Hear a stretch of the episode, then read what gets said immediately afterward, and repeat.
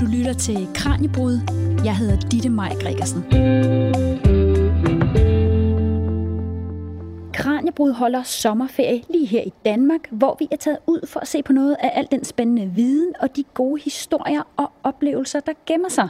Og i denne uge, der er vi altså taget på museum, og vi bliver klogere på både lokal kulturhistorie og de store linjer i vores fælles historie. Selvfølgelig med en opfordring til dig om at komme ud og se, hvad dit område byder på. Og det er altså lige meget, om du bare er derhjemme eller er taget på ferie. Lige nu, der står jeg i de gamle spænderihaller i Vejle, hvor Vejlemuseernes øh, Kulturmuseum holder til.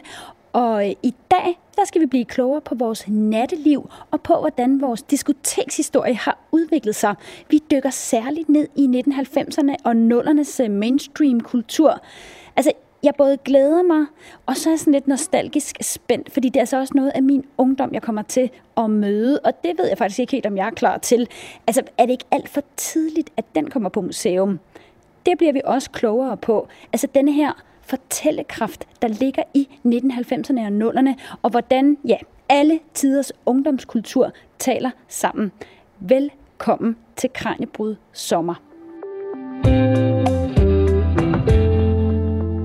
Og øh, lige nu, der står jeg jo faktisk øh, nærmest på Crazy Daisy sammen med Rasmus Skovgaard Jacobsen, som er historiker og museumsinspektør her på Vejle Museerne. Øhm, altså, hvis man lytter godt efter, så kan man lige høre sådan lidt, øh, at Spice Girls, der er i baggrunden. Ja, det er Spice Girls. altså, og dem, vi vender tilbage til noget af den her musik, som, øh, som man har hørt. Øhm, Rasmus, Hvorfor har I lavet en, øh, en udstilling om, om 1990'erne og 0'erne? Altså, hvad er det, der er så særligt lige ved den periode? Altså, der er ret mange ting, der er særligt ved den, men en af de ting, der er især særligt ved den, det er jo, at det er din og min ungdom. Det er noget, vi kan relatere til. Øhm, og øh, jeg har oplevet, når det er, jeg sådan har været ude og snakke med folk omkring det her, at der er rigtig mange, der får sådan en stor nostalgi omkring det, for de kan huske det, og det her med, at man er museum, så skal man jo også give plads til, at nutidens mennesker kommer derind, eller i hvert fald dem, der var unge i 90'erne og 0'erne. Så det er en udstilling omkring det at være ung i 90'erne og 0'erne, men det er også en udstilling om mainstream kultur og populærkultur. Det der er vores fælles referenceramme. Og vi står, som du lige sagde, jo i Crazy Daisy, eller i hvert fald vores forsøg på at kopiere Crazy Daisy i Vejle. Øhm, og det kan godt være, at der er mange af lytterne derude, der måske ikke selv har gået på Crazy Daisy, men jeg er helt sikker på, at de kender det som referenceramme. Så det er derfor, vi har valgt at lave en udstilling om det. Mm. Altså, og der er jo disco-lyser inden, øh, og nu skiftede musikken lige til noget Nick og Jay.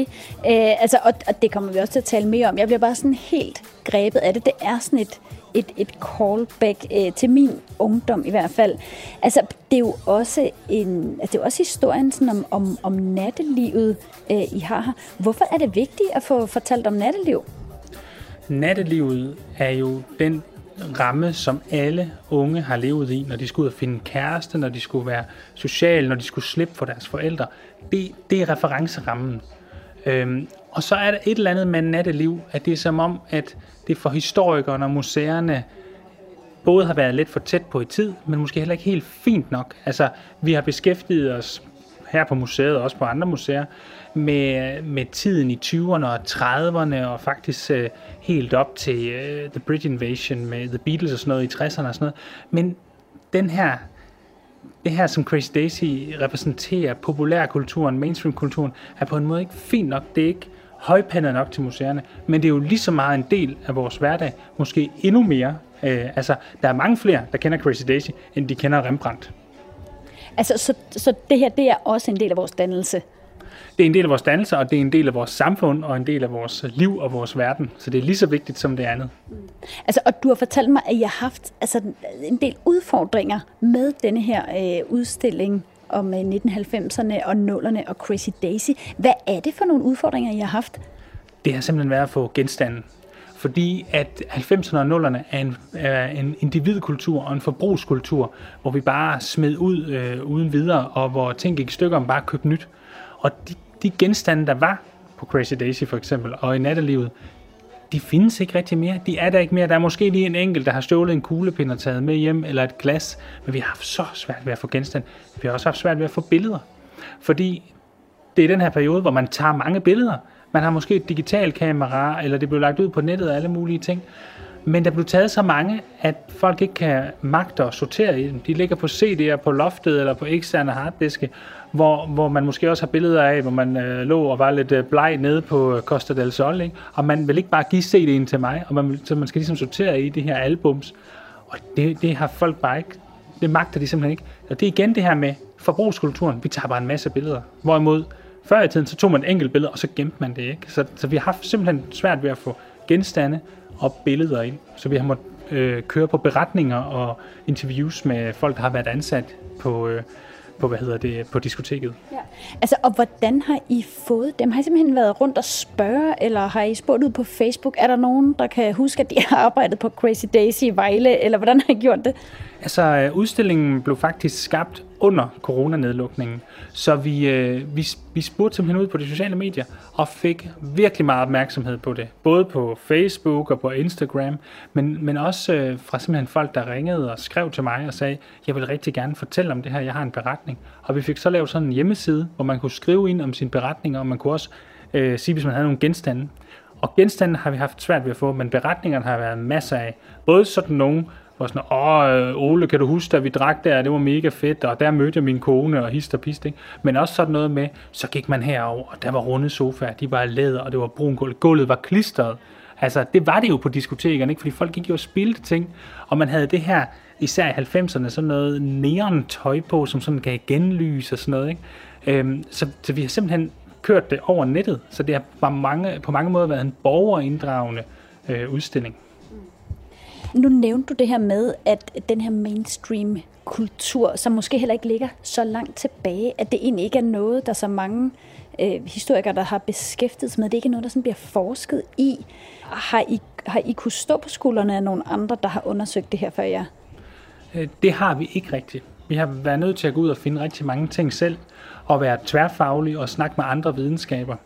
Øh, og der er ikke rigtig skrevet noget om det, og, øh, og så det har været enormt svært, så vi har faktisk været nødt til at ansætte en ekstern historiker, som kunne lave noget research på det. Søren Hein hedder han, og han er øh, ekspert i populærkultur, og har simpelthen måtte få ham til at komme og hjælpe os med det her, fordi vi ikke har haft noget, vi kunne stå på. Og inden vi, vi kaster os øh, hovedkuls ud på dansegulvet øh, her på Crazy Daisy, så skal vi altså lige lidt tilbage i historien for at finde ud af, hvad det egentlig er, vi taler om, når vi siger natteliv.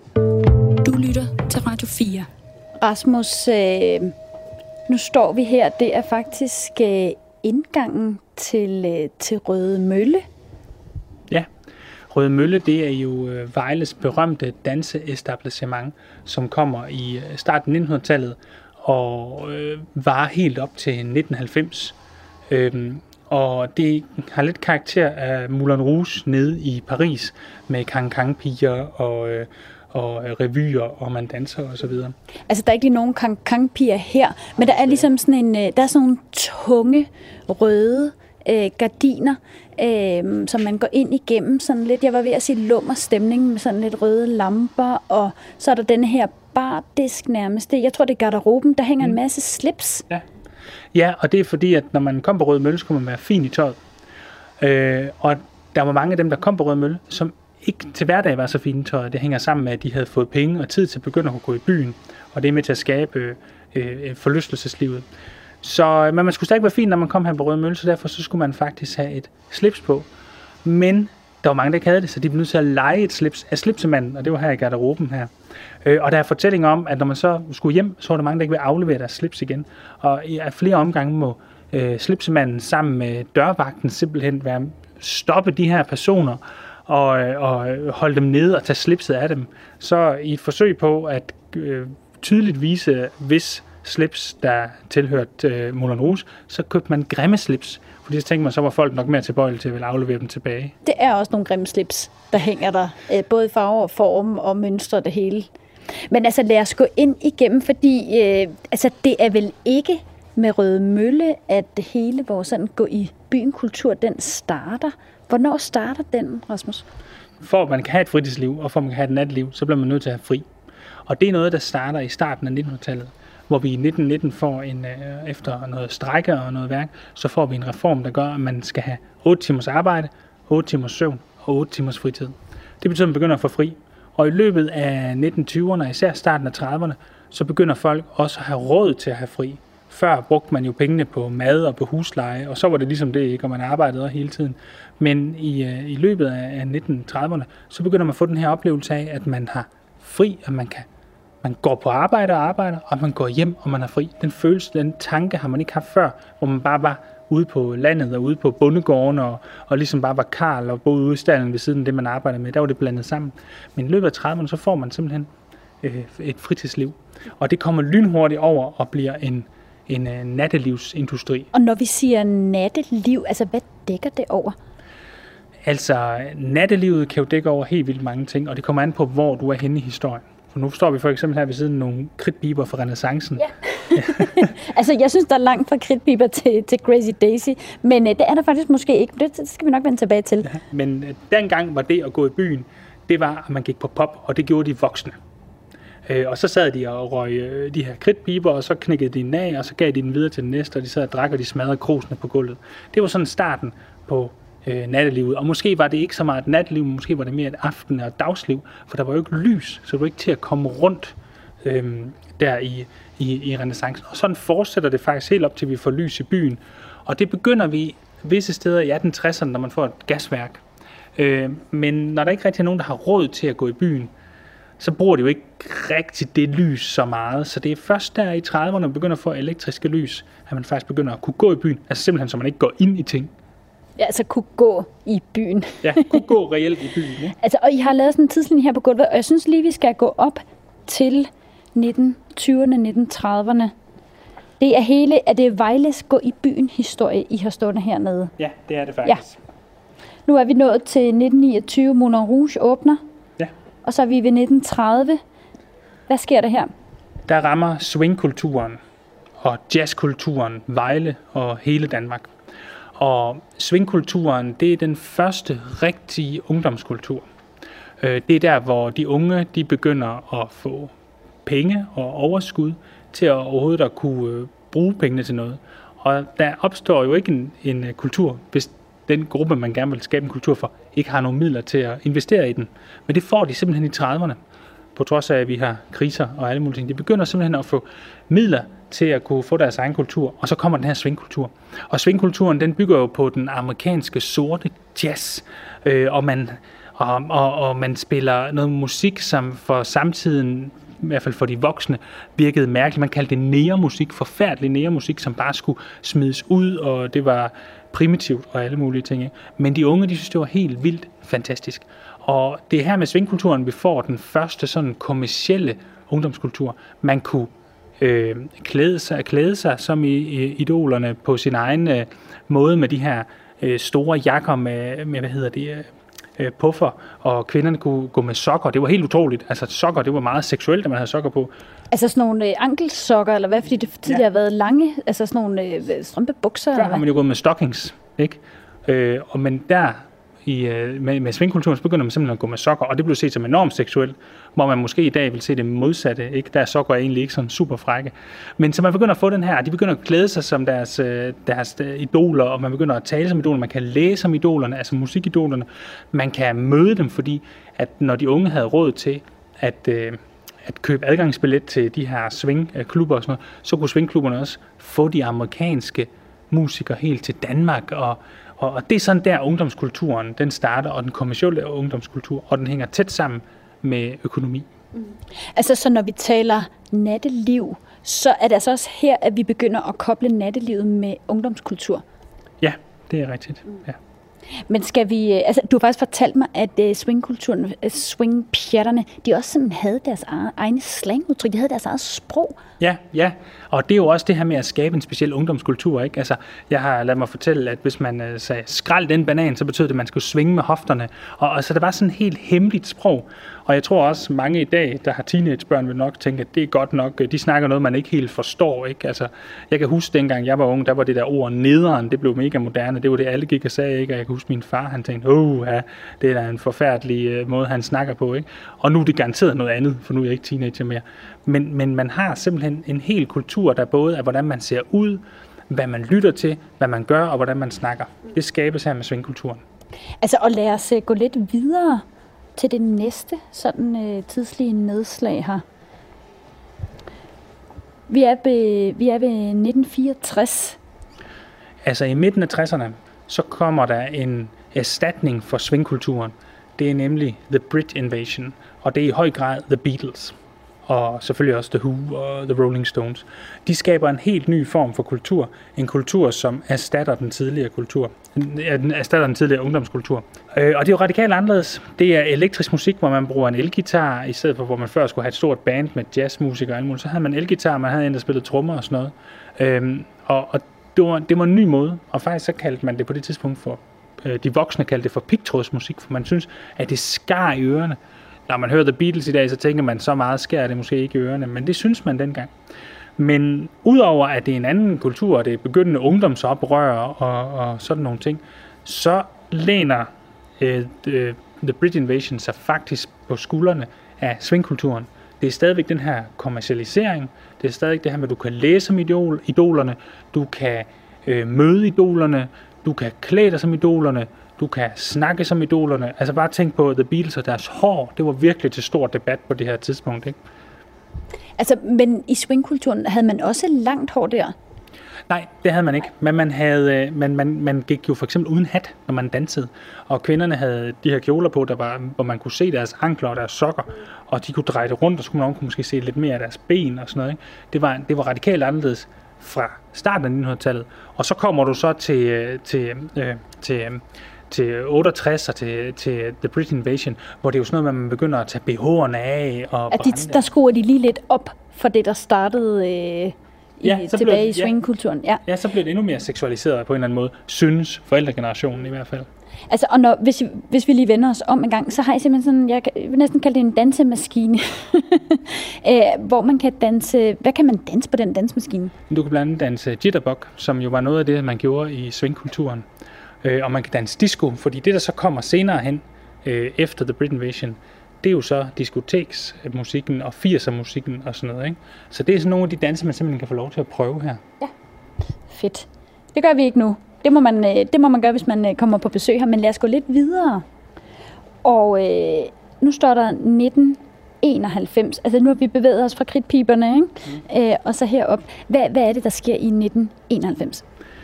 I 1991 så er der to gutter, som køber et, en pop inde i Vejle og giver den øh, navnet Crazy Daisy. Og året efter så udvider de med en, et øh, diskotek op ovenpå. Og der får vi Danmarks første Crazy Daisy, som kommer til at ligge i Vejle Midtpunkt. Og det bliver en kæmpe succes. De har virkelig fingrene nede i mainstream-kulturen. De ved lige præcis, hvad de unge vil have på det her tidspunkt. Noget af det, vi gik forbi, det var, at i 1981, der var der kun øh, 4% øh, der synes, at Vejle havde et godt natteliv. Og så kommer vi til øh, 10 år efter, der begynder vi, der får Vejle så faktisk den kæde, der kommer til at definere 90'erne og 0'ernes diskoteksliv. Crazy Daisy bliver jo definitionen på provinsdiskoteket, og definitionen på det sted, hvor de unge og især gymnasieeleverne går hen, og det bliver en helt referenceramme for en hel ungdom.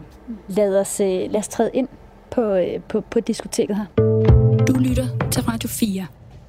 Du lytter til øh, Kranjebrud. Jeg hedder Ditte Maj Gregersen, og i dag der er jeg på besøg på Vejle Museerne, nemlig på Kulturhistorisk Museum, der har til huse i de gamle spænderihaller. Det er Rasmus Skovgaard Jacobsen, som er historiker og museumsinspektør, som øh, viser mig rundt. Og øh, altså, vi har lige snakket om, hvordan vores natteliv og diskotekskultur har udviklet sig. Og øh, Rasmus, Crazy Daisy opstår. Altså, og det her i Vejle, øh, det ser dagens lys. Hvad, hvad, hvad er det, det her diskotekskoncept, altså kædediskoteket, hvad er det, hvad vokser det ud af? Det vokser ud af øh, to mennesker, Claus Krøyer og Carsten Mikkelsen, som gerne vil give en god oplevelse til deres gæster. Det skulle være sjovt at være på diskotek. Det var dyrt at gå på diskotek, og det var dyrt at købe drinks der men det skulle være sjovt. Man skulle virkelig føle, at man brugte sine penge på noget. Så det er deres mål, at det simpelthen skal være sjovt. Og når man snakker med dem, øh, jeg har især snakket med Claus Krøger, så handler det også helt om, at det skulle gå hurtigt, der skulle være, det skulle være spændende, der skulle ske noget nyt, og man skulle have det sjovt, og man, man brugte penge på hele tiden at skabe en vanvittig god fest til folk. Så målet var at skabe en fest. Altså, er det det, der sådan er det banebrydende ved det, eller hvad? Nej, altså det banebrydende er, tror jeg i hvert fald, det der gør, at det får succes, det er, at hele deres identitet, det er, at man skal ramme den gruppe, man, den målgruppe, det sted, hvor man er. Altså, at hvis man er i Vejle, så skal man forsøge at ramme dem i Vejle. Er du i Herning, skal du forsøge at ramme de mennesker, der er i Herning. Øh, og øh, øh Aarhus skal du forsøge at ramme de mennesker, der er i Aarhus. Så det er meget sådan partikulært. Man vil gerne forme det, så det passer til netop den befolkning, der er. Og så havde de også sådan et øh, virksomhedsideal, der hed, at man startede ikke bare en masse kæder op. Nej, hvis man startede en ny kæde op, for eksempel i Herning, så havde man været på Crazy Daisy i Vejle, måske som afrydder eller som bartender, og så hvis, øh, hvis man så, hvis Gavs og Carsten Mikkel så troede på en, så åbnede de så, så fik man så lov til at åbne i Herning. Så det var hele tiden sådan, man breedede folk, så de var på den helt rigtige måde, så man vidste, at, ikke, at det var nogen, der ligesom havde forståelse for de idealer, der var i den her organisation, som ikke var at tjene penge, men var at have en fest. Og det her med at være, jeg var ved at sige, have fået det ind med, øh, ikke med modermælken, men, øh, men, men, men med drinksen enten bag barn, eller sådan, når man så skulle føre det videre i en anden by. Altså det her koncept, hvad fører det med sig ud over diskoteket? Der, der opstår et kæmpe iværksættermiljø i, øh, i Crazy Daisy-miljøet. Øhm, og jeg læste faktisk en artikel fra Berlinske, der sagde, hvis vi skal finde ud af, hvordan man skal lave værksætteri, så skal man kigge på Crazy Daisy. I, på Crazy Daisy, der har de virkelig styr på, hvordan det er, populærkulturen er. Øh, så de ved også lige præcis, hvad det er, mennesker de gerne vil have. For eksempel øh, bliver Just Eat skabt af en øh, tidligere afrydder på Crazy Daisy, som så øh, får penge gennem de her Crazy Daisy-ejere til at starte Just Eat. Det er også for Crazy Daisy, at øh, Kult udgår. Det er en af bestyrerne på øh, Crazy Daisy-broen oppe i Aarhus, som øh, de har åbent til kl. 5. Men folk begynder at blive trætte omkring kl. 4. Og derfor så tænker han, hvis man kunne få folk til ligesom at blive friske igen kl. 4, så ville det være rigtig godt for forretningen og også for festen. Og så, op, øh, så opfinder han ligesom kult, øh, som jo er en alkohol- og koffeindrik, og så kunne folk bare feste hele, hele morgenen. Altså er det simpelthen den første energidrik, vi får i Danmark? Udover måske Red Bull, vi har importeret. Det er den første danske energidrik. Ja, den første danske, og den helt klart mest populære. For så blev den jo så sat i salg i Crazy Daisy i miljøet, ikke? som jo har en masse diskoteker rundt omkring. Så, så det er det, de kan. De kan noget iværksætteri. De, de har bare styr på 90'erne og 0'ernes kultur på en helt anden måde, end, end, end resten af samtiden har. De har fingrene nede i jorden, kan man sige. Det her med, øh, med Crazy Daisy, der opstår i, øh, i 1991-92, hvor, hvor længe holder øh, Crazy Daisy æraen? Her i Vejle, der holder den til 2007, hvor det simpelthen blev lukket. Så man kan sige på mange måder, at det hurtigt opstået og går hurtigt væk igen. Men Crazy Daisy findes jo stadigvæk rundt omkring i det jyske landskab. Men nu er de ligesom selvstændige. De har haft en fælles indkøbsordning, og de har også en fælles organisation, som hedder NOX, og som faktisk har hovedcenter her i Vejle. Og den er nu blevet opkøbt af et finsk selskab. Øhm, så det er begyndt at se ud. Det er begyndt at blive meget individuelt nu. Og nu er det jo også en anden tid end 90'erne og 0'erne. Så på den måde har man bare fulgt med. Altså op igennem 90'erne og 0'erne, var der noget særligt, øh, som, som ligesom gjorde det muligt at gøre de her ting? Altså 90'erne, det er jo øh, der, hvor den kolde krig den stopper. Øh, altså, det er i 1989, ikke? men det er op gennem 90'erne, man begynder at forstå det. Man begynder at føle, at demokratiet har sejret, og at den vestlige verdens idealer har sejret. Så det er en tid, hvor man er positiv. Men det er også en tid, hvor at man har en forbrugskultur og en individualistisk øh, kultur, som virkelig styrer. Altså det der med at smide, øh, købe plastikbæger og smide ud og bruge og bruge og bruge, ikke? Det, det er 90'er, øh, øh, og på mange måder også nuller kulturen. Og det er Crazy Daisy og Natlivet jo også en repræsentant for. Op igennem nullerne, kan man sige, der kommer jo så både øh, øh, øh 9-11 med, med Twin Towers, og der kommer finanskrise.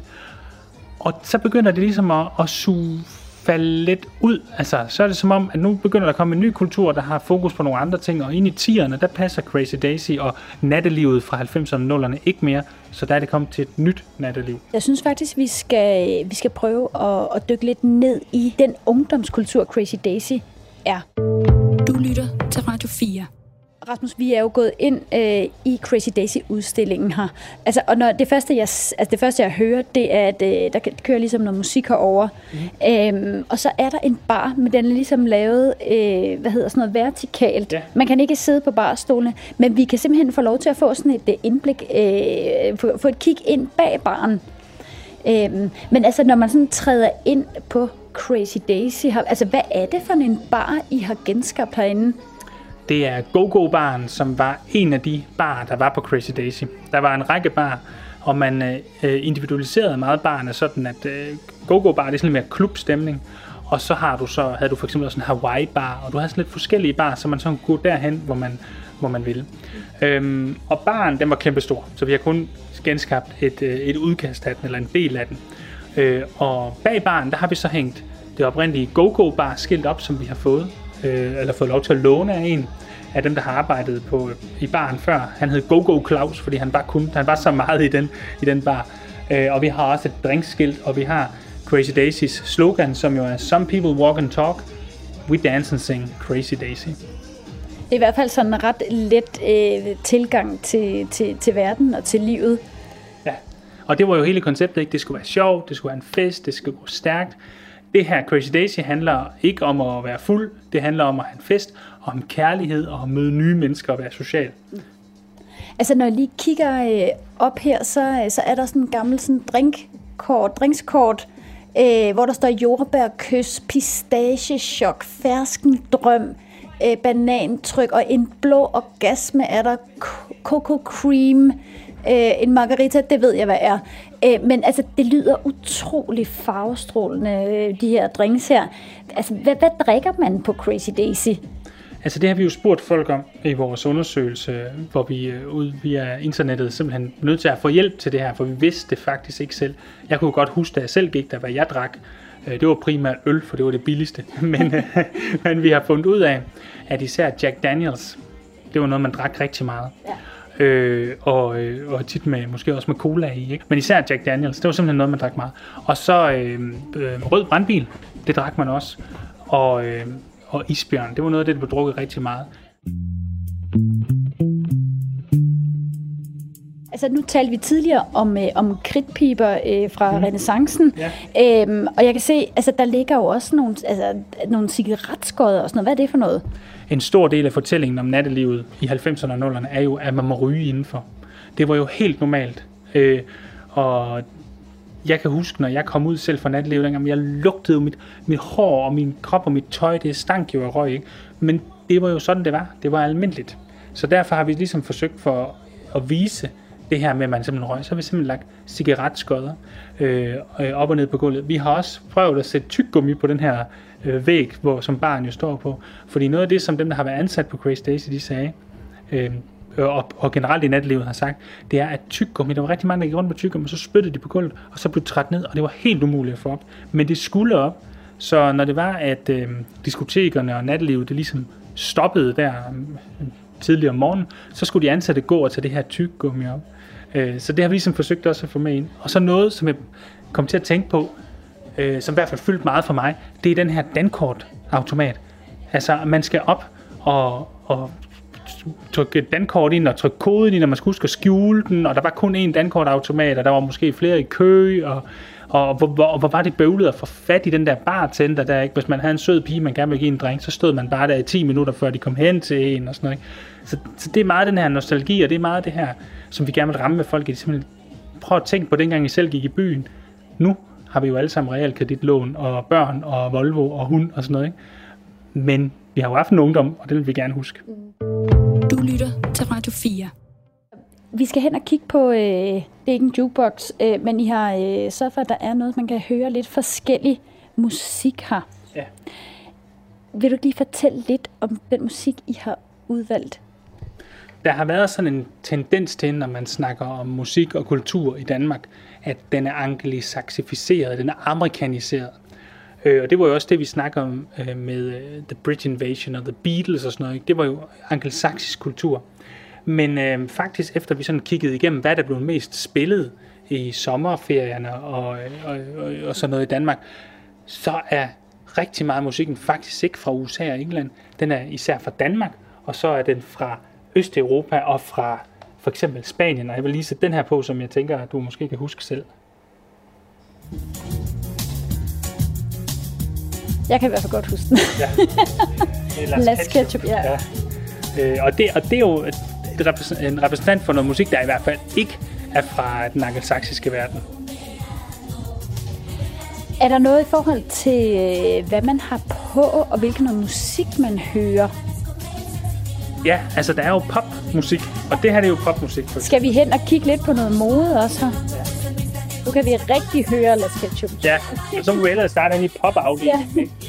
Fordi det vi ligesom har forsøgt at gøre, det er at lave, øhm, at tage de moderetninger, som der kom tydeligst frem i nattelivet. Ikke? Det er grunge, og det er hiphop, og så er det popmusik, og, eller popmode.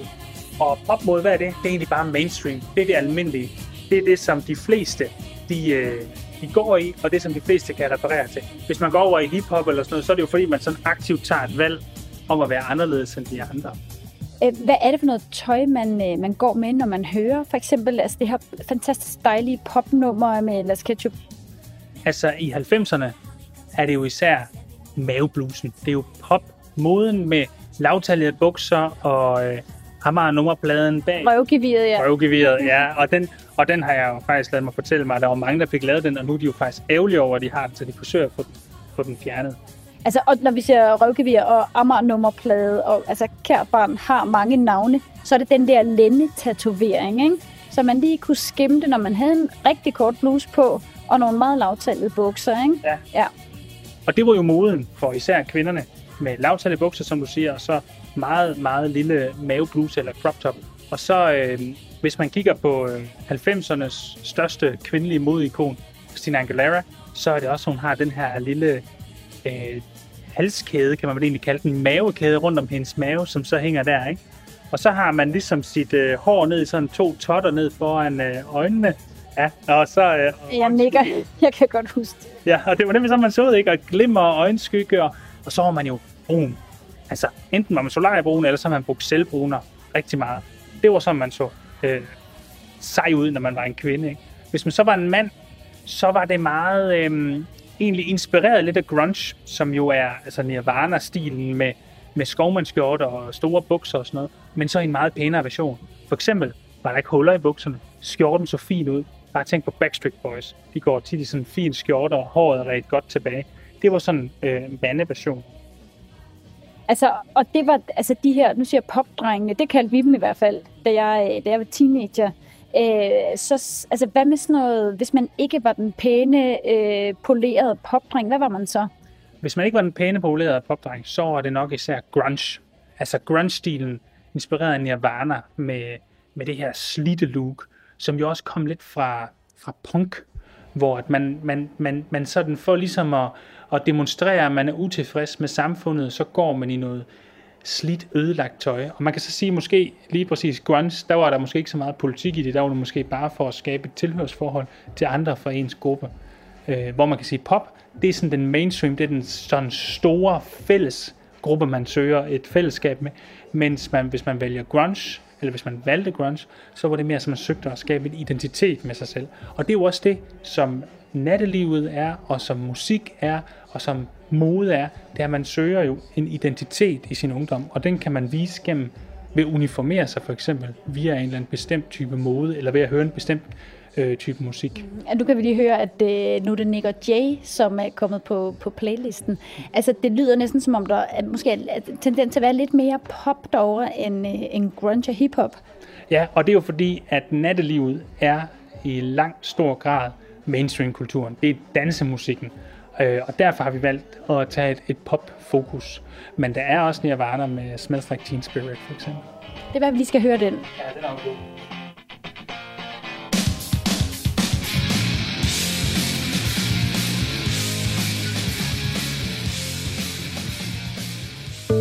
Du lytter til Radio 4.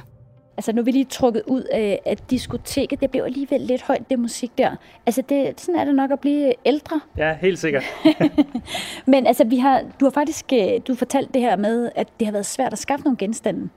Men øh, vi står faktisk med en hel masse forskellige ting her, Rasmus. Altså, hvad er det, og hvor kommer de fra?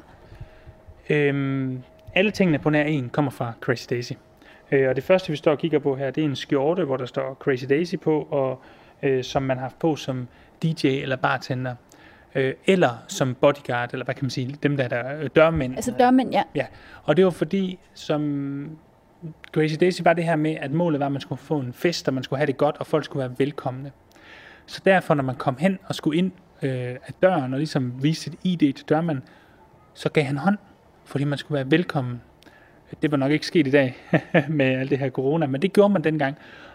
Det hang også sammen med de her skjorter, at man skulle være pæn i tøjet som ansat, fordi folk skulle føle sig velkomne.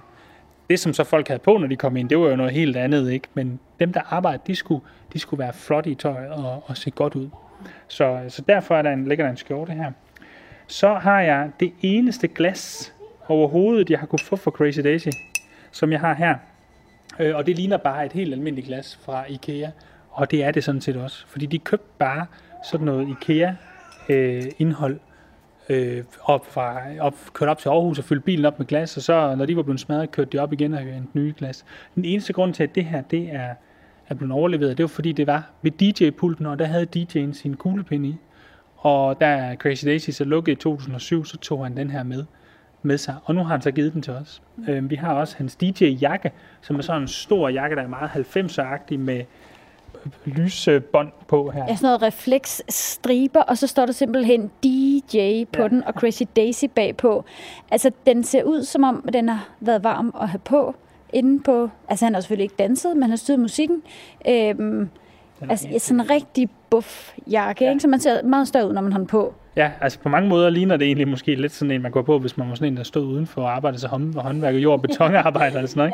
Ikke? ja. Øh, men, men pointen var den, med den var jo, at der skulle være noget, at man skulle se sej ud. DJ'en, det er jo den alle kigger imod, og alle siger, hvis vedkommende spiller for dårlig musik, eller, eller om man vil have dem til at spille et andet nummer, eller de skulle se sej ud, der var lys på den, det blinkede, og der var det rigtig godt med de her reflekser.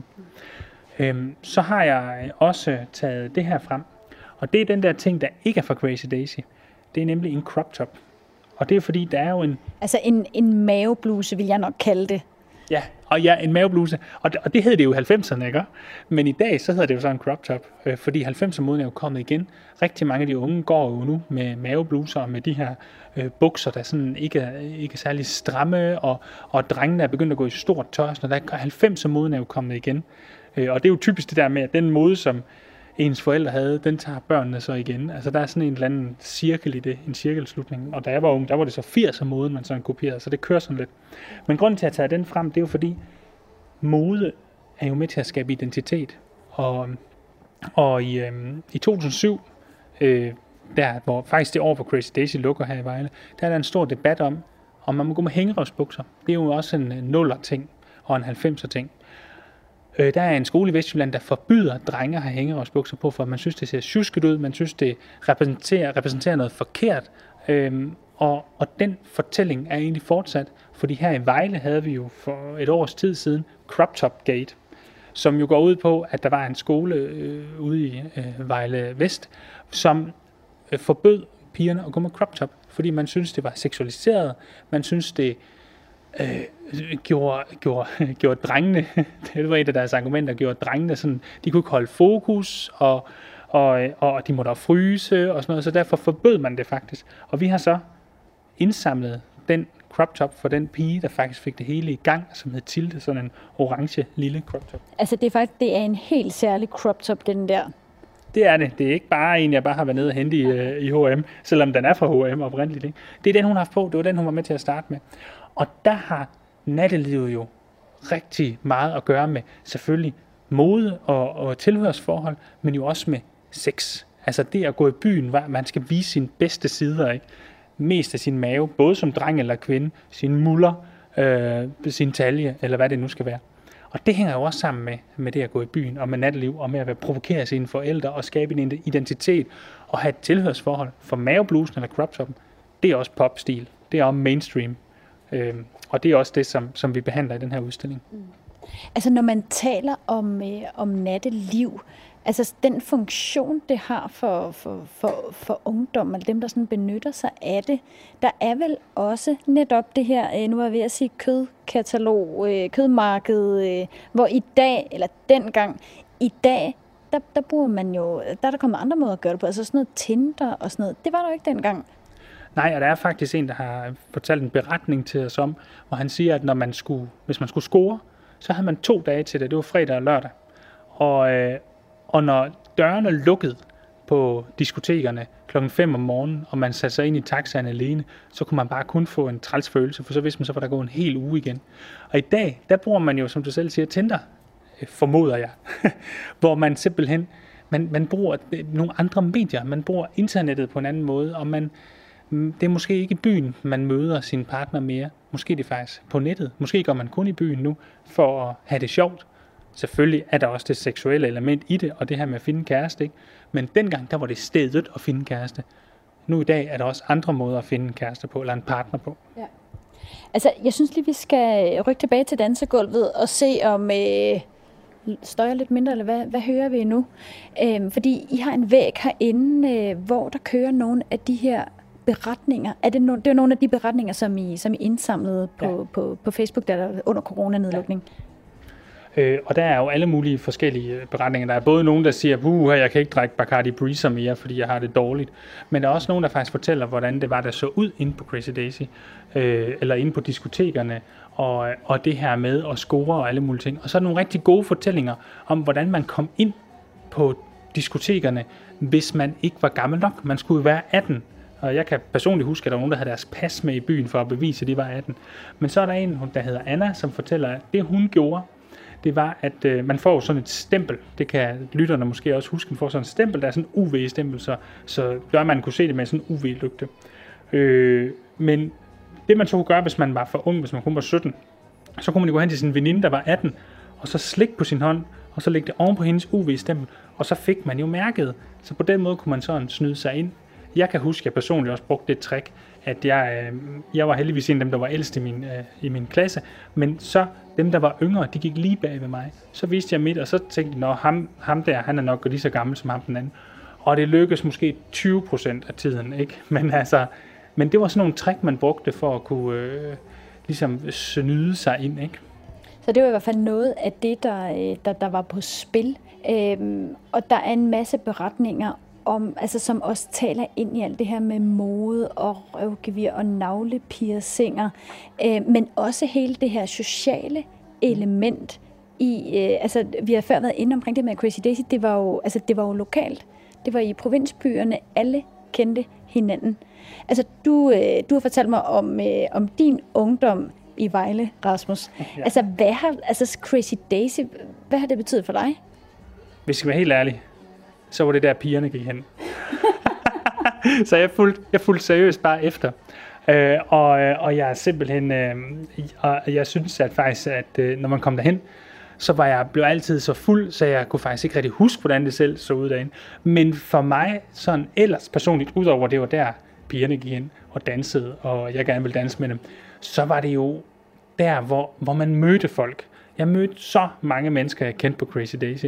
Alle dem fra gymnasiet, dem fra Handelshøjskolen, alle dem, som jeg sådan havde noget med at gøre. Øh, så for mig var det øh, referencestedet. Og det var ikke kun indenfor, man mødte. Man mødte dem jo også udenfor.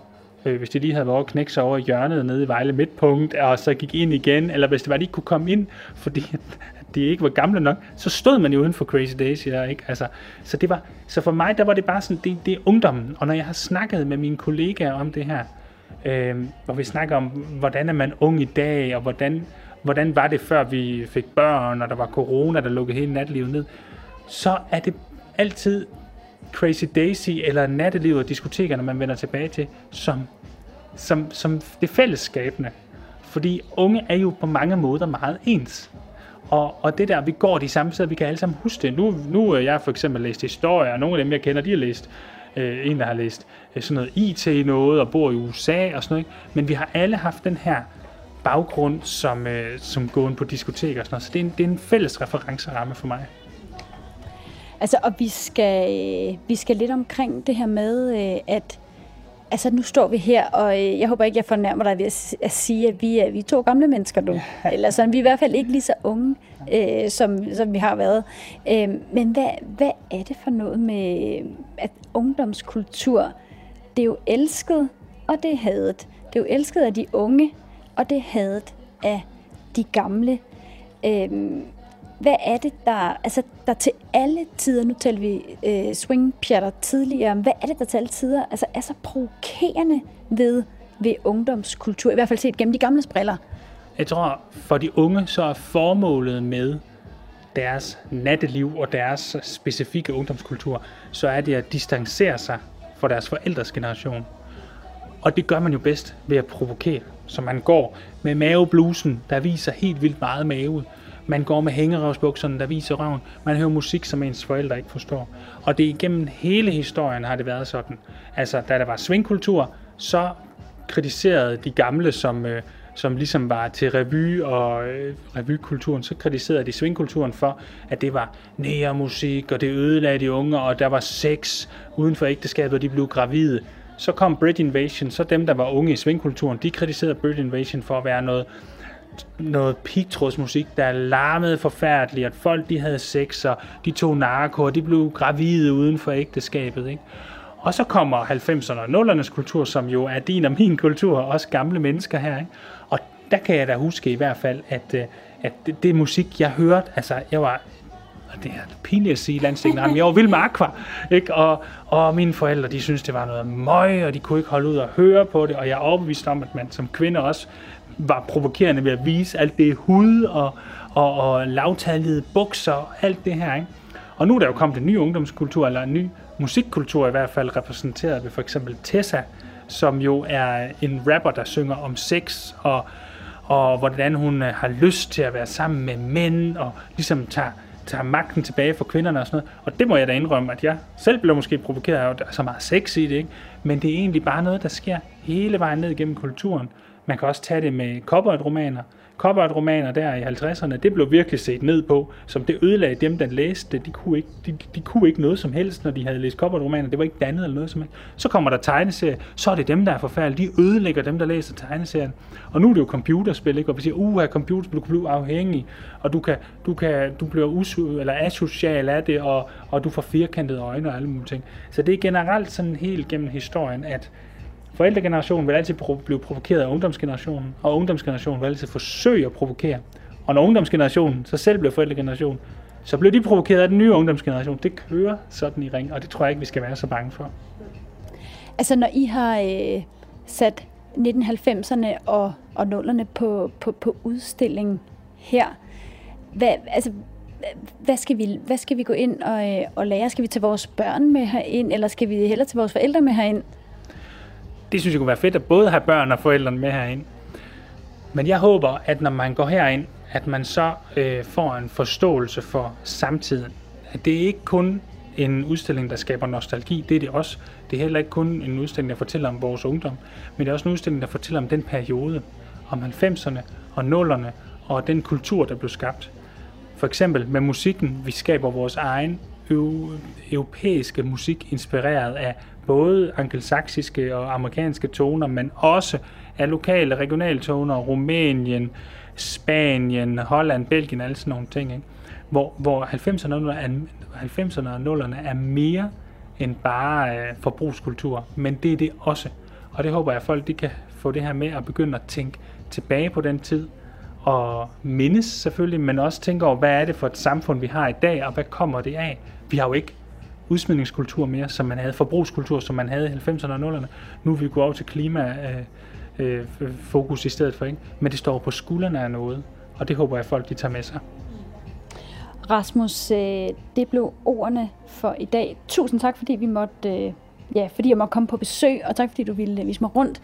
Ja, selv tak, og du er meget velkommen en anden gang.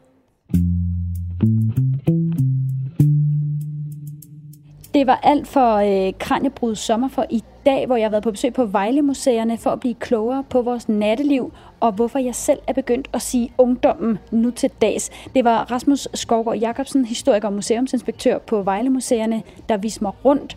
Og du kan lytte med i morgen, når vi besøger et nyt sted i vores Kranjebrud Sommer. Og øh, husk, at du kan lytte med på Kranjebrud hver mandag til fredag kl. 12.10 til 13. Så kan du altså høre alle de tidligere Kranjebrud på Radio 4's app, som du kan hente i App Store eller hos Google Play. Det er bare at komme i gang med at lytte. Det kan også være, at du går rundt og funderer over livet i al sin feriehed. Hvis du kommer på en god idé til en ting eller et væsen eller et fænomen, du gerne vil have undersøgt af nogen, der ved, hvad de taler om, så skriv dit forslag til os på kranjebrud radio4.dk. Det var alt for nu. Tak fordi du lyttede med. Programmet er produceret af Videnslyd for Radio 4.